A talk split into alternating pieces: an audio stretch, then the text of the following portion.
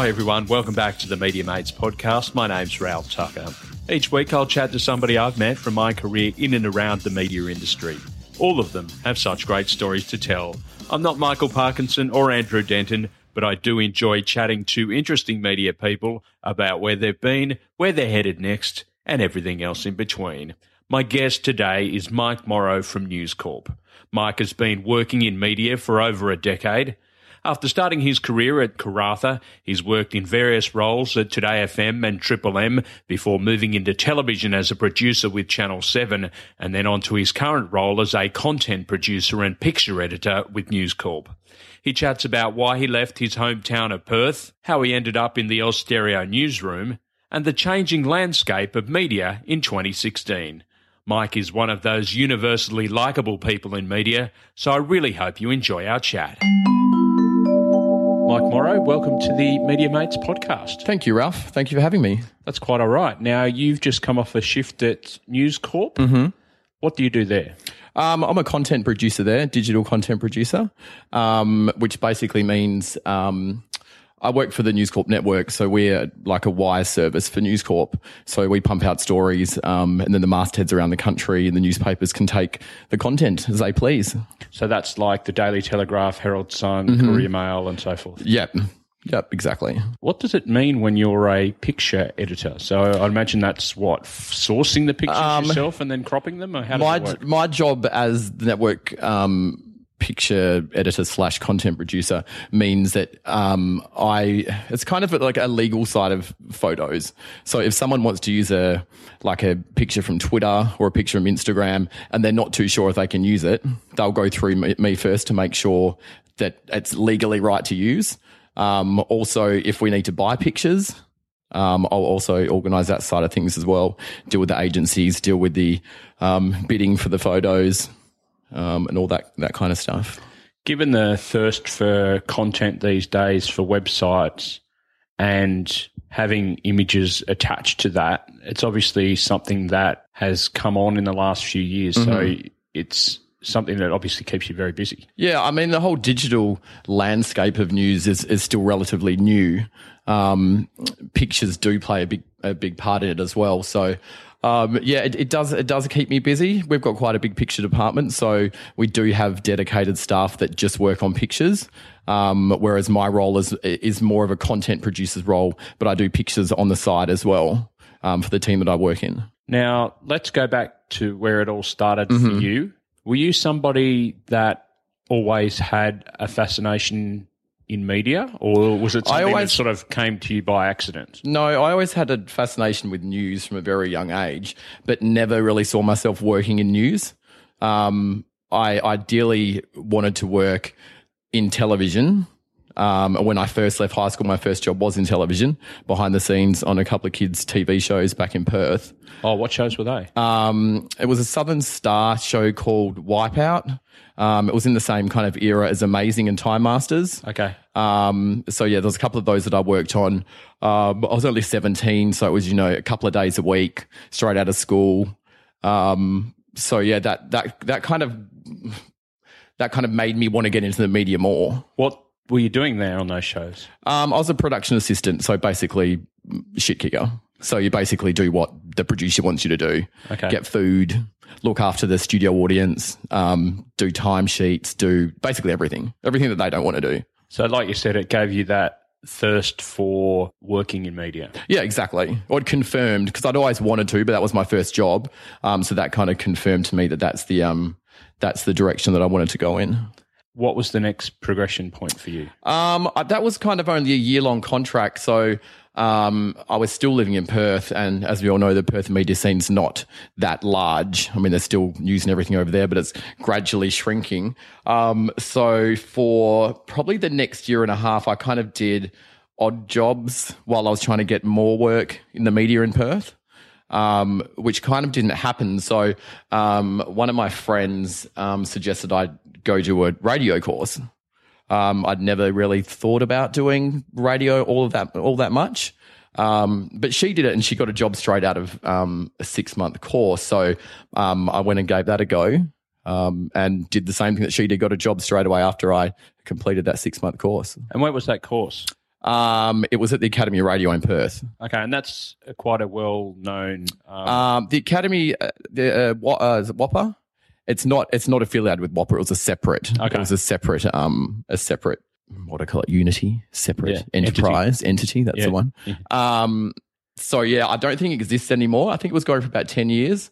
Um, so I did that for six months and then got a job as a radio announcer in Karratha. now, how far out of Perth is that for people that? Um? Karratha's about a 18 hour drive north or 20 hour drive north.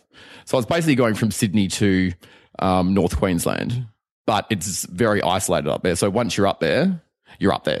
that's it. Like there's not really much going out of leaving that town. And what did they have you doing in that first job? Um, my first job was um, afternoon radio announcer. So basically, from six months of radio school, they chuck you straight on. yeah. So you basically haven't done any any live radio before. So it's kind of interesting. How did you find that? Um, it was very daunting to start with. And do you have any tapes of that first experience? Um, there may be some around somewhere, but I don't think they'll be coming out today. No, we- we- I don't expect them to. So, were you Mike Morrow back then, or Michael Morrow? Or No, I was just Mike Morrow back then. There was no Michael there. because you're Michael at News Corp, aren't you? I know. So it sounds I- very I- official. Yeah, I know. I don't know why that happened. It just, I think when I um, filled in all my details, that's just what my what my signature became. So, tell me more about the Karratha experience. Obviously, for a guy from Perth who wants to get into the media and then Hmm. does his little six month course, and then all of a sudden. 18 hours Thrust away, into the desert. he- he's in the middle of the desert doing his best as a as a radio announcer. It must have been like quite the experience. Well, it, it, I kind of felt, you know, back in those days that that's kind of what you had to do. You had to go to your time in the country, like an electrician or something has to do their apprenticeship. So you've got to you've got to go somewhere and get your experience. So, you know, I thought I'd never left Perth before. I was still in the same state. Um, I had a few friends that had been up there and done the same thing in the past and moved on to bigger and better things. So, you know, I thought nothing's really happening in Perth the only way to go is to Karratha and get my experience and then, you know, try and come back to Perth or um, head to the eastern states. So, you know, after a couple of weeks up there, you kind of got into the groove of how live radio works and it, it all it all ended up quite well. in a situation like that, the radio station would be very much part of the community. Is that how you found it? Yeah, it was it was um yeah, more more so than, you know, in the capital city or anything. You kind of were, you know, the town B grade celebrities if you were on the radio there. Like people were quite impressed that, you know, you were the person that was coming out of their car speakers. Um So did you get a few free meals, a few free bits of clothing, well, and the, all um, that kind of The radio station was right next door to the Karratha Tavern, so um, that was always convenient. They also um, advertised with us, so yeah, they looked they looked after us quite well. Um, but yeah, no, it was look, it was it was good, and I'm glad I did it. I don't know if I could go back to living up somewhere like that again. Um, well, it's quite a famous radio station in many ways because Brendan Jones from Jonesy and Amanda fame Oh, yeah, yeah, worked there's- at 2K8 Yeah, yeah. and began his Yeah, uh, radio few. career there. Yeah, yeah. I think he's probably the. I know you've got. I can't think if there's anyone else you know that's going that well that's come out of Karratha. A lot of people kind of did their stint up there and then went back to Perth for a while and have gone on to do you know other things. Um, they didn't pursue much really further than WA after Karratha. But it must have been a great place for you to cut your teeth. Oh, look, it was. I mean, when I moved up there, it was very um, community based because Woodside, Woodside has their main base up in Karratha. Um, so when I was up there, they hadn't really done too much of an expansion. So the town was basically locals. So after a week or two, you got to meet a group of friends. Then you could kind of fit in. And, you know, for the two years up, I was up there, I had a really great time.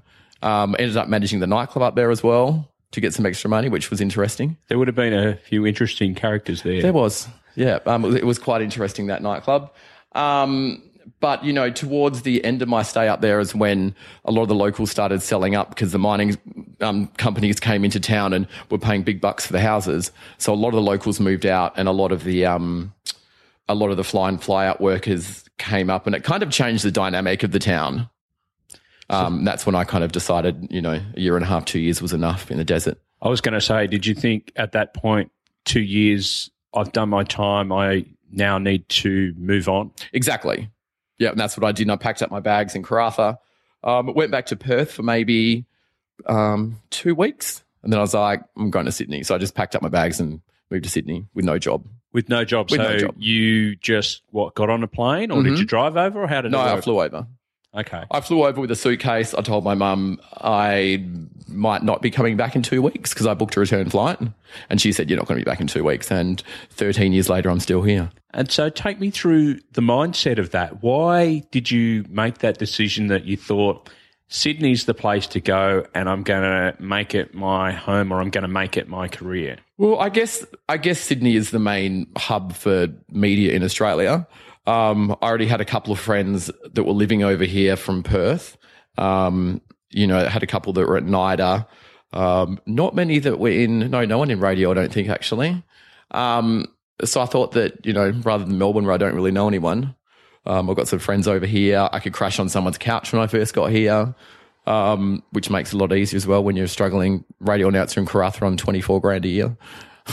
Back in the day, that was 13 years ago. I don't know what that equates to now. That must have been very welcoming for you, obviously, that you had people over here, Yeah, exactly. support that you could rely on Yeah. to actually get yourself started. Now, how did that begin? Like, how did the job process go then? it was it was kind of difficult. I applied for so many jobs. You know, radio, big capital city radio stations over here won't generally take someone that's come from straight from somewhere like Karratha and whack them straight on air. Um, so I did a couple of random jobs when I got here. Like I worked in a call center for a bank for about two weeks. Um, and that's when I got offered a job at Today FM as a Black Thunder pilot. Now, we spoke to Matt McDonald earlier on in this podcast series. He started his career as a Black Thunder driver. What did that experience give you? I guess it kind of taught you how to get around Sydney first and Well, foremost. that, well, that's that's what I was about to say. That, I think the best thing about that job was is you know when you move to a like a new city or new country, you have no idea what road goes where, what directions what. Um, so that job, you know, I got lost every day for the first month. Um, but kind of after after you've done that, you, you become a walking street directory. Like you don't need one anymore. You kind of know which way, you know where the suburbs are. Um, so that that in a way was a was a good start to arriving in Sydney. Um, and then I guess it, it was a foot in the door into radio.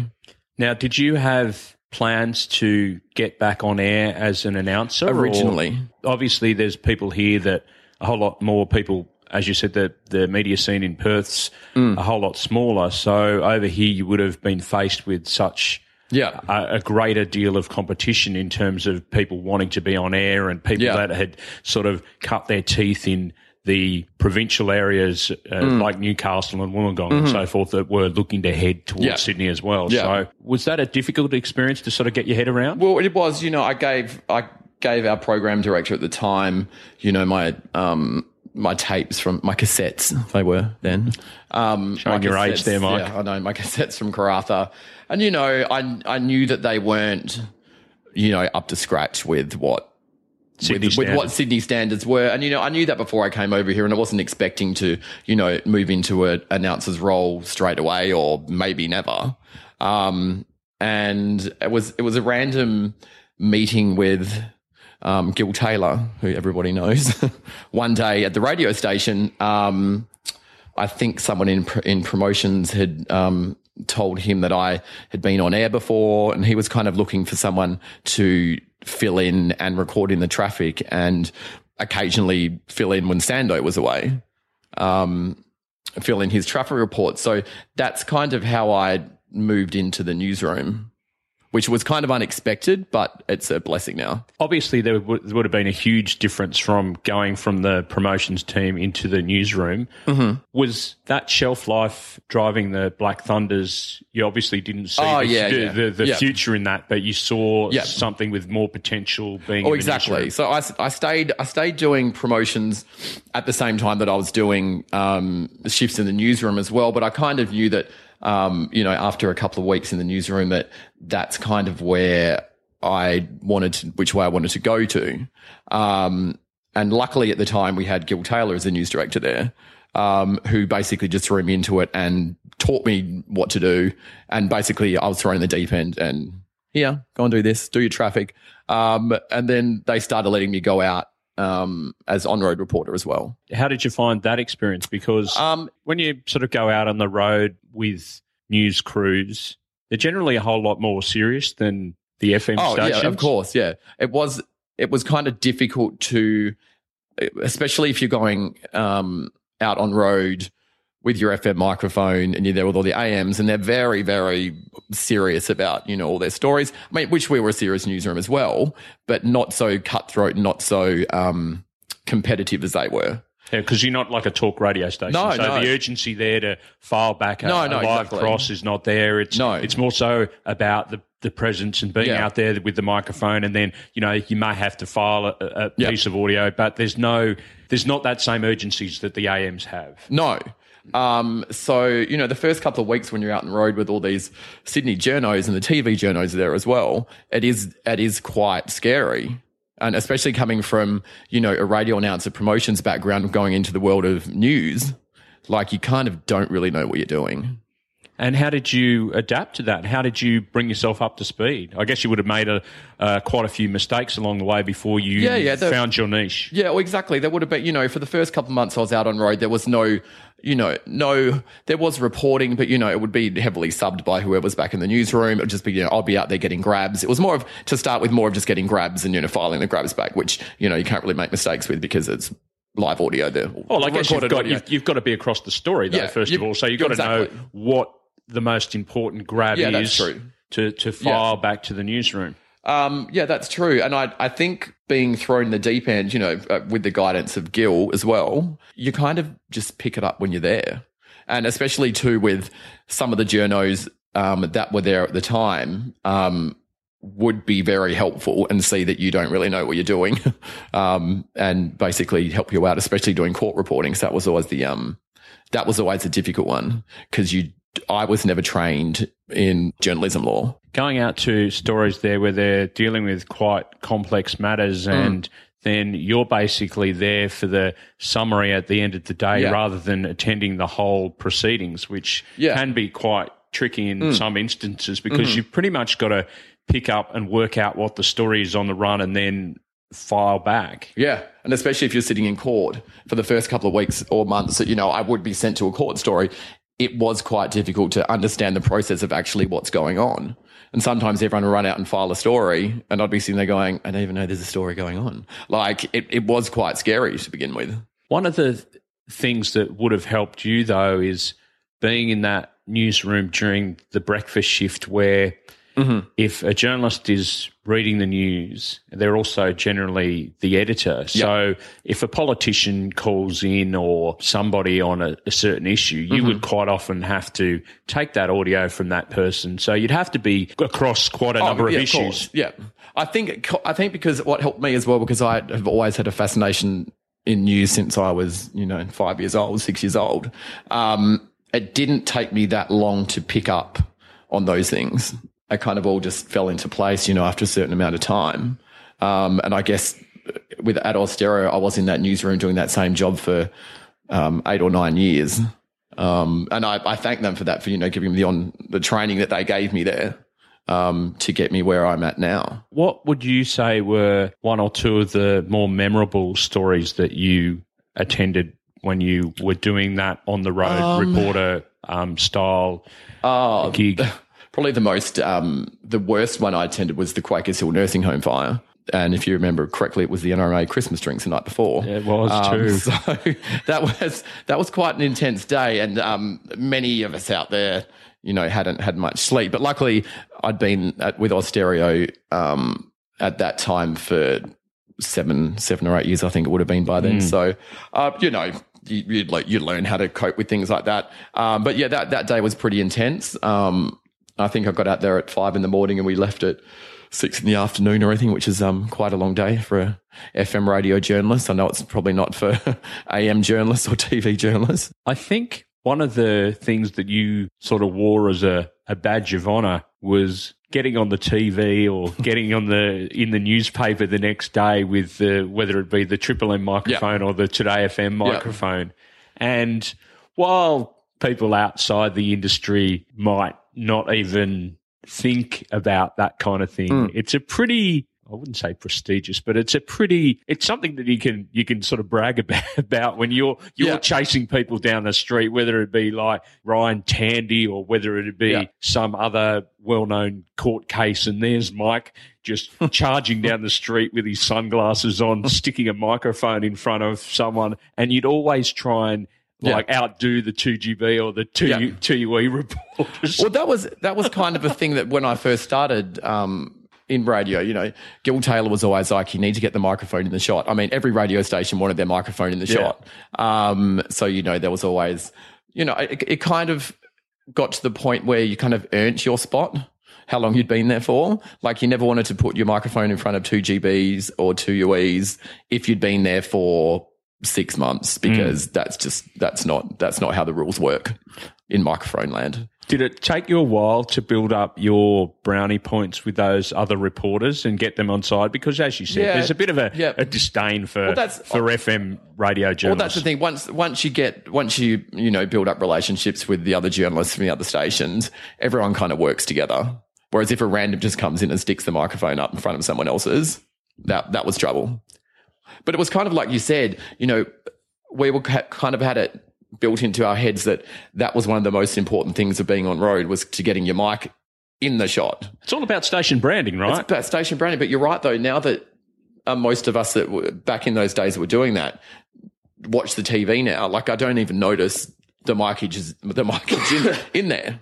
no. Um, so yeah, what what you said is true, and I guess that's you know it's all part of station branding, and I guess we just don't notice that anymore.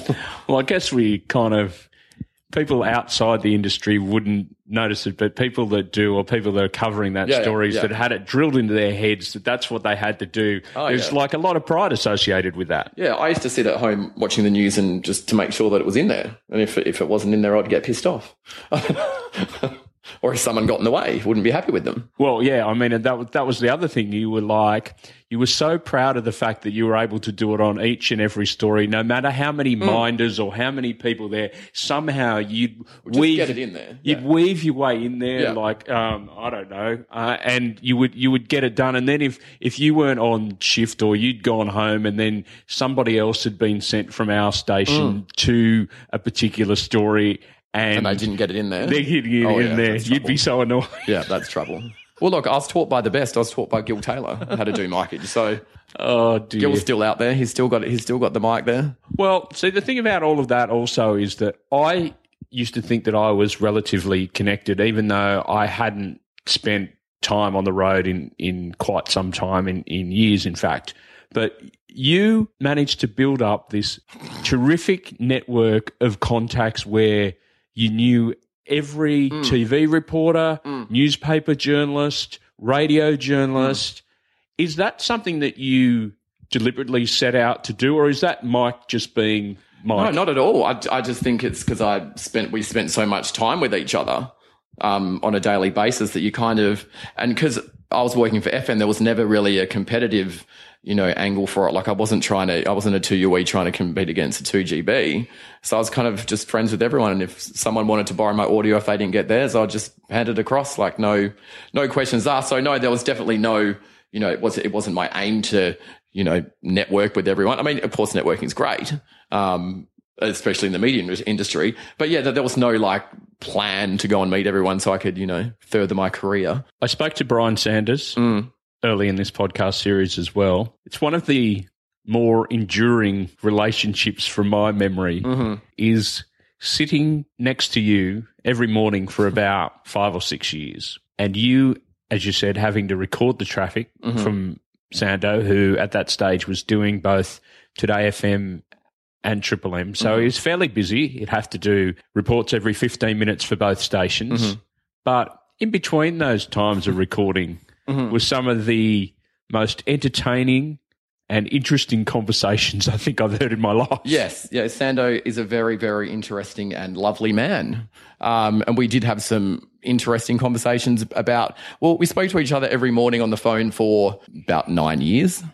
Um, probably 15 times a day, perhaps. I think it probably would have been. So look, I, uh, we would have gone through everything, like spoken about anything you can imagine about, and you were sitting next to me, so you would have heard. Yeah. Um, but yeah, I, I can't really put my finger on, you know, what the greatest conversation we ever had was. Um, he told me that he learnt a lot about gay life. well, I'm sure, to he, you. I'm sure, I'm sure he would have. Um, he, he was very interested in what happens in my world. That's another subject that we'll bring up. there are a lot of gays in the media. Mm-hmm. Did people treat you any different when you first started, or is it an industry that people are, are welcoming because there is a number of people that are of that persuasion within the industry? How does it work for um, a, gay man in a in an industry which is so cutthroat like the the media? No, I, I don't think there's any. Um, I've been treated any differently in even my first job in Karratha. Actually, I wasn't out of the closet then, so that doesn't really matter. Um, but for for yeah for radio and my TV and the job I'm in now, um, I don't think it's any harder. Uh, there's so many gay people that work in the media that I don't. I just don't think that there's really any issues. I'm sure there's still some people that have issues in the media with it. Yeah. Um, I guess most of them don't say anything about it. Um, but no, I've never, never come across anything. You think And- people are a little bit more respectful because acceptance is a whole lot more widespread these Well, days, exactly, exactly. Um, yeah, I, and so it should be. Yeah, and I think I think the media is one of those one of those workplaces industries that um, is more accepting than others. Um, maybe it is because there's so many gay people that work in the media, or maybe people that work in the media are generally more accepting kind of people and are more open minded, and you know, people that work in the media are generally more artistic and more. More you know, rounded open and- and more rounded and more blowing smoke up everyone's asses. um, but yeah, but I guess people and then what's the word extroverted? You know, more. I don't know.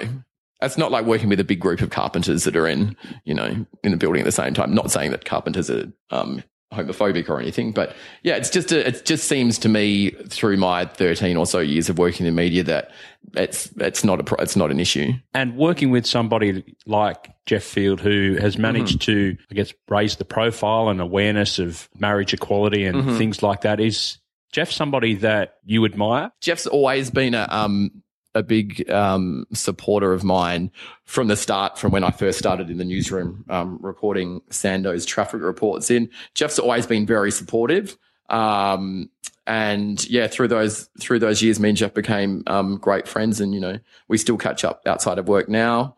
Um but yeah, Jeff Jeff was one of it one of one of the um, biggest influences I think on you know my time of progressing through that newsroom at Today FM. And what did he teach you? Um, I, I guess Jeff taught me how to, you know, just write in a style that you know wasn't wasn't too formal. wasn't you know Jeff's very laid back. He's very you know not really formal when he reads his news. He's No. very he's very chilled out, and he just he just taught me to you know relax and not. He basically taught me to be myself. How important is that for somebody in the media to have that? Because there's a lot of people there out there that think that they have to put on some kind of persona to get ahead. It's not necessarily No, the, the I case. Mean, I mean, you know, maybe back in the day, you know, there was always the, you know, the typical radio voice. There was a typical, there was a stereotype for people that worked in media.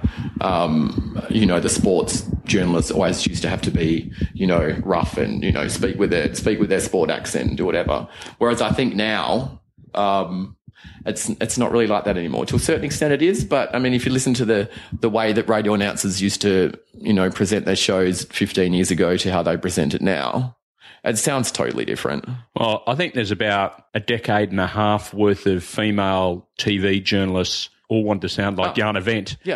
Um, Yeah, and and I they- think they- I think she kind of I don't know laid the platform for all of these people to try and impersonate her when it was Yeah. just like, well, actually get that out of your system and just be Mm. you. Well, that's it. Yeah, I think that that's that's that's a big thing. I think in the media now, where you know people are trying to drop those kind of you know stereotypes of how they should be. It all came to an end for you at Austereo after that long period of time. Mm-hmm. Was it a case of you just wanting a change and getting out of the, the radio environment and trying to test yourself in another medium? Yeah, I think I think I'd I'd been there for about nine years. Um, and I kind of, I, I was really happy working there, but I think that it got to a point where I was feeling too comfortable, um, and wondering where I can go from now. Um, and then yeah, There was a change of management in there. there was in a the, change. the Of, there was a change in management at the radio station, and it kind of didn't feel like it did for the previous eight years of it being a very close knit kind of family that had been there. Because I started in um, at the radio station when we were in Bondi Junction, um, and then we all moved to World Square. So it was it was quite a tight knit group of of people. When management changed, you know, it all everything still kept flowing, but there was still a noticeable change in, you know, in the general feeling around the business. And I think also what people have got to appreciate is that for somebody like yourself, and I was in the same boat, we'd have to get up at ridiculous hours, which you still do, I think, mind Yeah, you. do, but yeah. you had a, a bit of a break there in between. But getting up at those hours for seven or eight years Mm. really does throw your body clock out of whack Mm. and you, you get tired and you get Mm-hmm. grumpy because you're not working normal hours. You're getting up not necessarily early. Mm. You're getting up in the middle of the night Yeah. to come to work. My um my hours at the radio station weren't too bad because I generally wasn't starting till five thirty or six o'clock. Um, I know I live close to the radio station. I mean, it's still early, um, but yeah, the, the hours did throw me out. Um, but I think your body clock kind of just adjusts to to doing that. Now, were you a napper during the day? Um, look, I there was one point at the radio station where I was doing split shifts. I was doing five in the morning till nine, and Yeah. then going home, then starting again at four and working till seven. I was a daytime sleeper then. Yeah. Um, I think that that's when I was reading the traffic reports. I don't know where Sando was. Maybe long service leave. I'm not sure. Um, oh no, sorry. I was recording Sando in the morning and then I was reading in the afternoon. Yeah. Um, so that probably lasted for maybe a year and a half, I think, of those split shifts. But I was kind of like, I just could walk to work, walk to work and walk home. So it wasn't like it was a, a massive issue for me. But in that situation, it feels like, well, I've never done a split shift, but Hmm. I would imagine your day of work is never over. Like you would think you'd, you, Oh, yeah. you would leave and Yeah. then you'd, you'd think, oh, God, I've got to go back to work. Yeah, it was kind of, you would sit at home going, well, I can't really relax. So I've got to go to work again in, in whatever time that was. But, you know, I just learned to deal with it. I knew that only lasted for a year and a half. And then I went to, um, back to normal hours or not normal hours, but, you know, five to one or whatever it was. But I think the worst hours I've done were when I went to Channel 7 after the radio station, when I moved over there to be a um, producer in the newsroom. Um, when would sometimes have to do produce the sunrise um, news. It was a rotation roster, so it wasn't too bad. Like it wasn't, you weren't starting those hours all the time, but there were midnight starts and 2 a.m. starts. Tell me about moving to TV. What was your experience and what was the, the main differences or issues that you found coming from such a strong radio background? Obviously, Yeah. you didn't work in AM radio, but you had worked in FM radio Mm-hmm. for quite some time, almost a decade. So, moving into TV land, what was it that the Um, most difficult part to adjust to? Look, it wasn't, it wasn't all that different. I mean, I mean, when you get in there, you know, it's totally new systems. Um, you've got to get your head around that. It's not radio anymore. Um, so you're basically, you're having to write to pictures. So it's kind of reversing it all around. So instead of just sitting there and writing a story, you've got to actually see the vision and see the pictures before you can actually write it. So that, that was the, that was the biggest challenge, I think, was learning how to do that and not just writing a straight script. Because if you write a straight script and then put pictures on the top of it, people are going to sit there and look at it and go, well, it doesn't really fit. Yeah, and you're also telling the story that the pictures are telling. Yeah, exactly. Yeah, you're not just telling a story and then adding pictures because that, that, that way it's not going to work. Um, but I was lucky enough when I moved into the Seven newsroom in Sydney um, to have some really good friends that were already there. Um, so that was kind of comforting. And they, um, the executive producer um, of news, Jeff Dunn, has been a friend of mine for ages. So he was very helpful. Um, Georgina McCarrow, she also came from radio to TV. Um, and Simon Robson. There's a, there was heaps of them in there. Um, so that was a that was a really nice to you know have them there when I was first starting. So once again, like I said, it, it was just kind of a quick learning curve. Adjusting to those really difficult hours of midnight starts must have been a bit yeah. of a, a yeah. bit of a kick in the gut, especially when you um, are on a two a.m. start, a weekend sunrise shift when you live in the middle of King's Cross and trying to get into Martin Place this at one thirty. This is pre-lockout pre. When you live on Bayswater Road and there's thirty thousand people trying to get a cab at the same time, um, so that was probably more of a challenge getting a taxi than actually getting up. Um, but you know, it's it was it's all part of the experience, and um, yeah, I, am really glad that I did make that move from radio into TV. Otherwise, you know, I could still be sitting there in World Square now doing the same thing I'd been doing for 12 years before. I guess that's also a really valid point in that you've managed to pick up a whole lot of new skills that you didn't oh, exactly, have. Exactly, yeah. Um, you know, when I started at the radio station as a Black Thunder driver, I, you know, didn't have, I had a, I had, a, I was interested in the news, but I didn't really have any news skills. So, you know, radio taught me that nine years there, like ridiculous amounts of experience and, um, and things like that. And then moving to TV, that's added to my experiences and, you know, everything else. Um, and like you said, it's, it's a totally different style of news to radio. Um, so yeah, I, I was in the seven newsroom for about a year. Um, and then I got offered some work up, upstairs at Sunrise um, as a segment producer, which was a totally different realm of things again, because it wasn't really a news. Um, so a segment producer, basically we do segments on the show for Sunrise. Most of them are news based, but some aren't.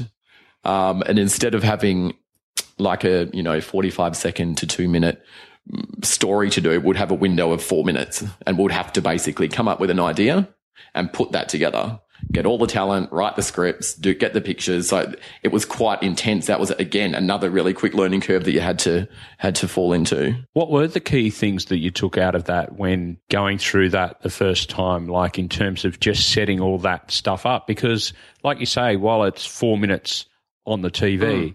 it can be upwards of like one or two weeks of solid work that's gone into putting a segment like that together? Generally, we would have to put a segment or two segments together in one day. Like there was no, I mean, some sure you would work on segments if you had like a, a specialized segment that you were doing. Yeah. Um, and you had a story idea, you know, would give you as much time as you needed to work on them. Um, but you know, live television is live television. They've got to have all those segments done by the day before. So you really need to be on deadline. You need to, you need to have that stuff done. Otherwise, it's not going to go. It's not going to happen. So, comparing that to doing your court stories and mm. running out there and recording the traffic, mm. I'd imagine being in TV, live TV, mm. where things can go wrong, mm. must have been an increase on the stress levels. Yeah, I think I think TV stress levels are more than in radio. Um, I guess because it's visual as well as not just hearing. But yeah, definitely, definitely TV producing. Um, yeah, there's a there's a lot more. I feel there's a lot more pressure. And how did you cope with that pressure? Um, I, I, think I was fine. Um, once again, I think it's also the people that you're surrounded with, um, the people in the Seven newsroom and everyone at Sunrise. Um, everyone works really well together and works as a team. And, you know, if you got something wrong or you're stressed about something, just someone was there to talk to. Um, the executive producers um, of both the news and of Sunrise were really helpful. so, yeah, it was just a, it was a really su- supportive environment to work in. Did you have any favorite segments that you put together that you can remember thinking, um, I've actually pitched this idea, I've organized the talent, I've written the scripts, and it's gone off perfectly, and the hosts have, have been complimentary with um, their review of how things went. Um, because, like you say, I mean, you're doing churning out two of them a day every day. Yeah. yeah. Um, I found this weird, not weird, shouldn't say weird. I found this like whiz kid that um, was a world record holder in Rubik's cubes. Um, he was like 14. He just won the world championships in Vegas. Um, so I found out about that and I hunted him down and I, he was based in Melbourne. So I pitched the story and I like, yeah. So we flew him up from Melbourne and his family up there, um, up to Sydney. and we got him into the into the studio, and we kind of got other kids in there as well. We had all the hosts playing with the games as well. Um, so they they kind of liked more interactive kind of segments rather than just you know a package where um, they're talking throw to a package, come back, even just someone that sits in the studio for an interview. You know, sometimes that's not very exciting. Whereas you've got if you've got props, if you've got kids, if you've got people, you, an interactive segment always went off rather than just a, a plain straightforward segment. And seeing that come off and and being well received must have been very rewarding for you. Oh yeah, of course it is. Um, as a segment producer, generally you're sitting at home when your segment goes segment goes to air.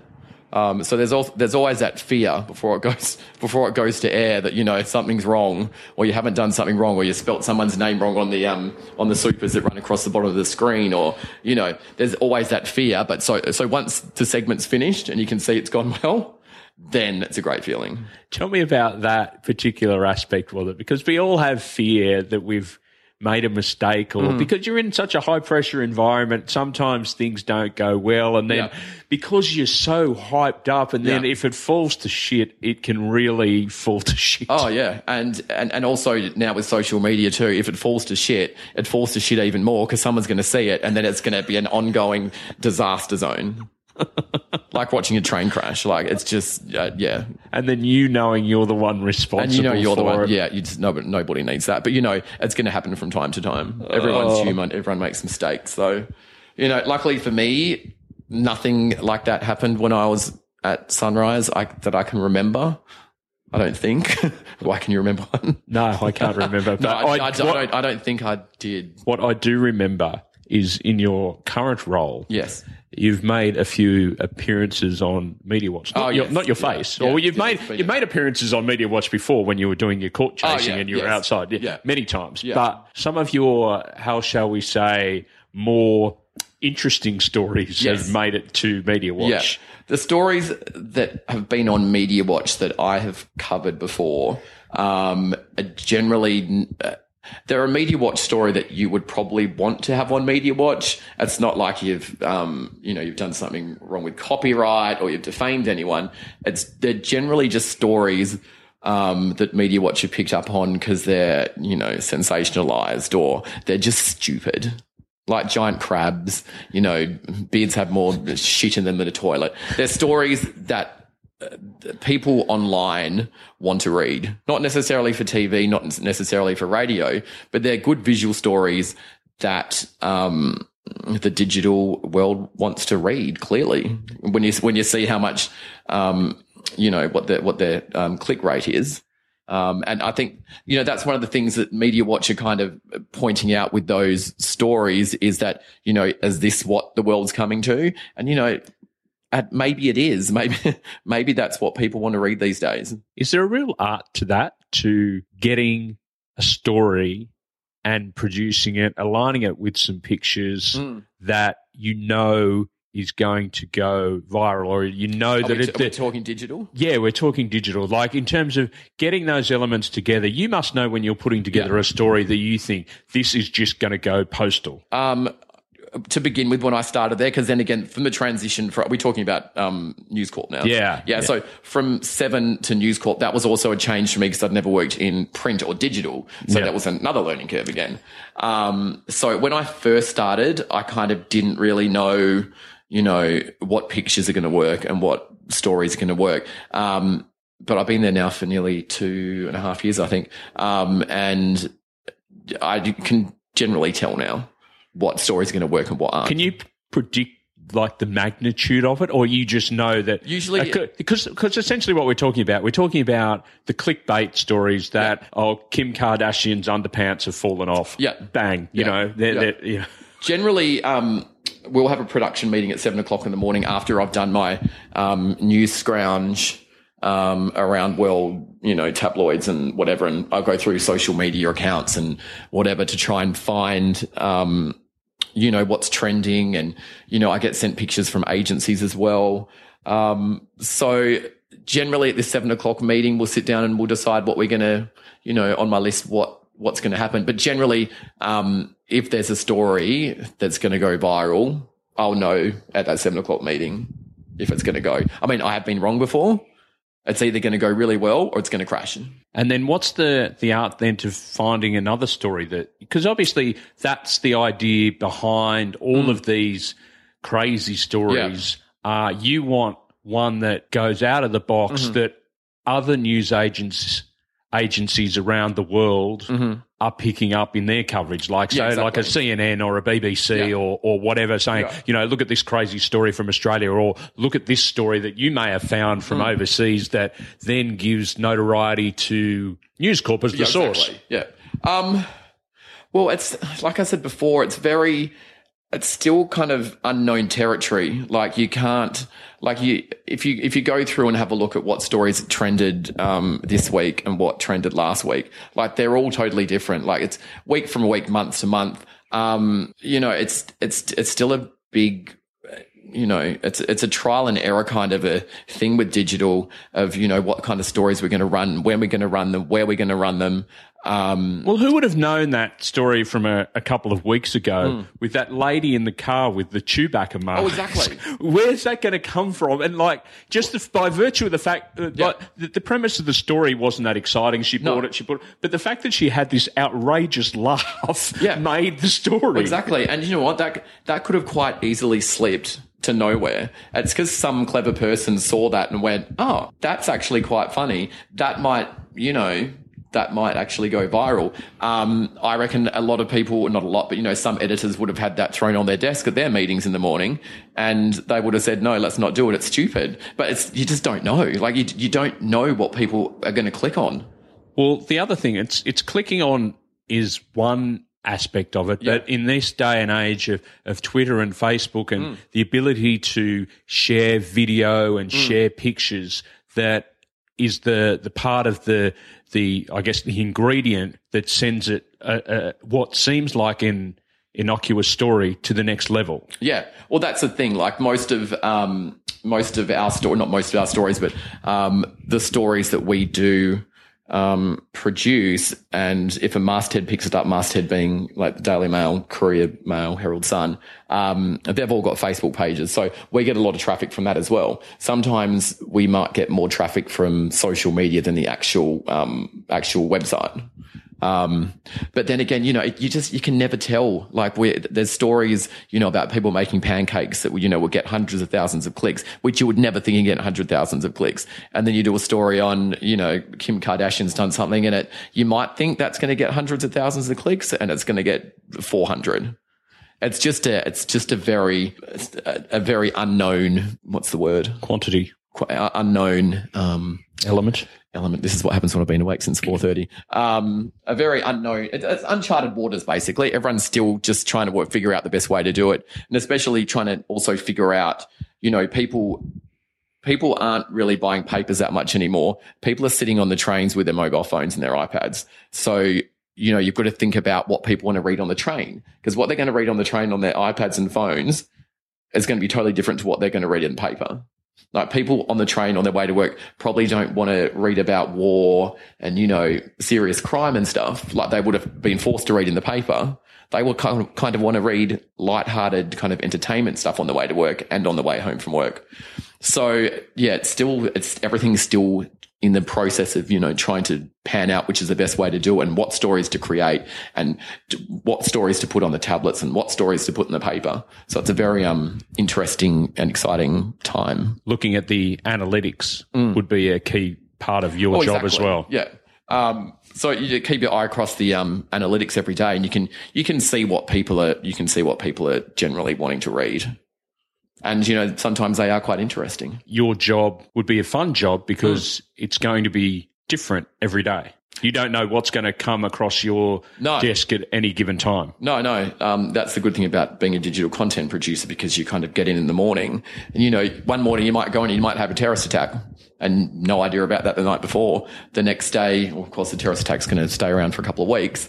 Um, But it's, just a, I mean, I might go to work in the morning and be writing a story about Kim Kardashian and then, you know, there's a tsunami somewhere. Like it's, you just, you don't know. Um, so it does keep you on your feet and you've kind of, you've got to be, you've got to make sure you're also across all kinds of media as well and all kinds of stories because you know if you just get thrown a political story to do and you're not across what's happened in the last couple of weeks or whatever You get caught out. you get caught out and you know with even with the entertainment stories and stuff as well like if you don't know who all the big celebrities are and you know your editor says go and do a story on you know Blac Chyna and you're like who and then Who is Blac Chyna? I think she's Rob Kardashian's girlfriend. Oh, okay. I think. Right. Um, so yeah, you've got to, it's one of those industries. I guess it's the same, you know, with TV and radio as well. Um, unless you're unless you're uh, doing you know specified rounds.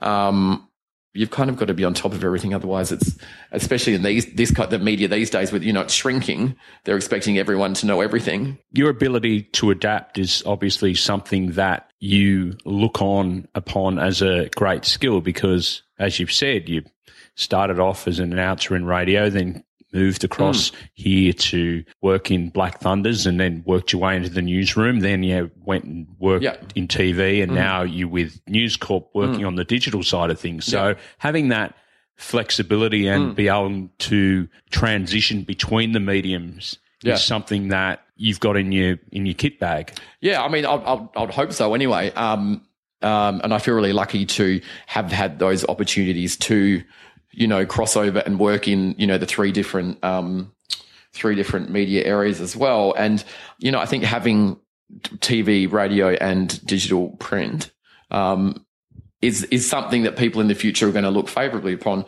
especially digital. Um, digital, I think, you know, I didn't necessarily want to leave TV, but, um, this opportunity was too good to pass up and you know everything's going digital and i didn't have digital experience and you know i'd be stupid if i didn't take that on Yeah, I mean, I look at this experience. This is digital, so Yeah, well, exactly. it's where the You don't- you world's sort of real heading. to real on demand, um, what people want to consume when they want to consume it is the path where every medium Yeah. looks as if they're heading. Yep. Um, yeah, I, I know with radio and stuff, you're kind of forced to listen. Radio is not very interactive. I mean, they've got their social media pages and stuff where you can kind of interact, but or you can call them up and stuff. But it's kind of you know you can't really choose. Whereas in digital, you can. I think that's why it's going so well because you don't have to read that if you don't want to. You don't have to look at that if you don't want to, and you can switch to that if you want to switch to that. Like it's, it's Yeah. very. It basically it lets you select what you want to do. Yeah, very tailored to the individual. Yeah. Whereas other forms of media, it's kind of like this is what we've got and this is what you're getting. And if you don't like it, don't watch it. There'll still be a place for traditional media, but as Yeah. we've seen, audiences are becoming more and more fragmented.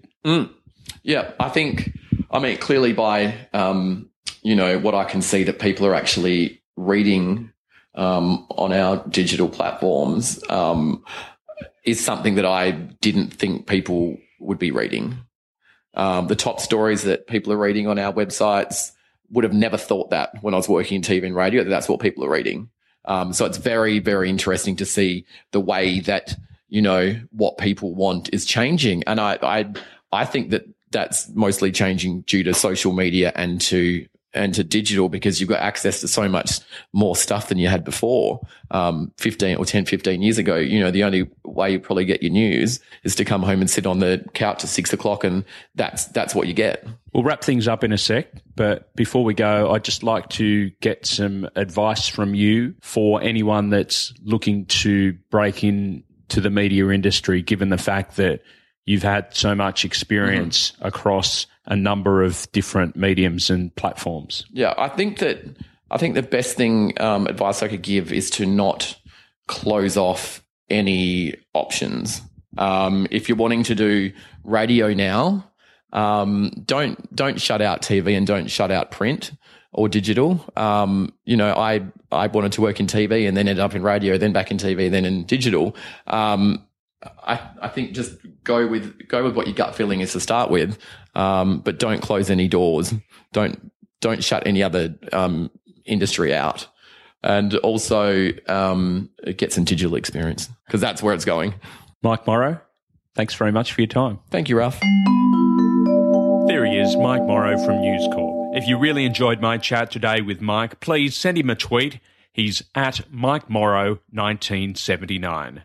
You can also follow us on Twitter, which is at MediaMatesAU. Check out the Facebook page. Most importantly, if you could subscribe in iTunes, that'd be great. It means you won't miss an episode. While you're there, leave a rating or a review. That way, more people will learn about the show. We haven't had a rating for a while, so please get to it. Until next time, I'm Ralph Tucker, and this has been the Media Mates Podcast.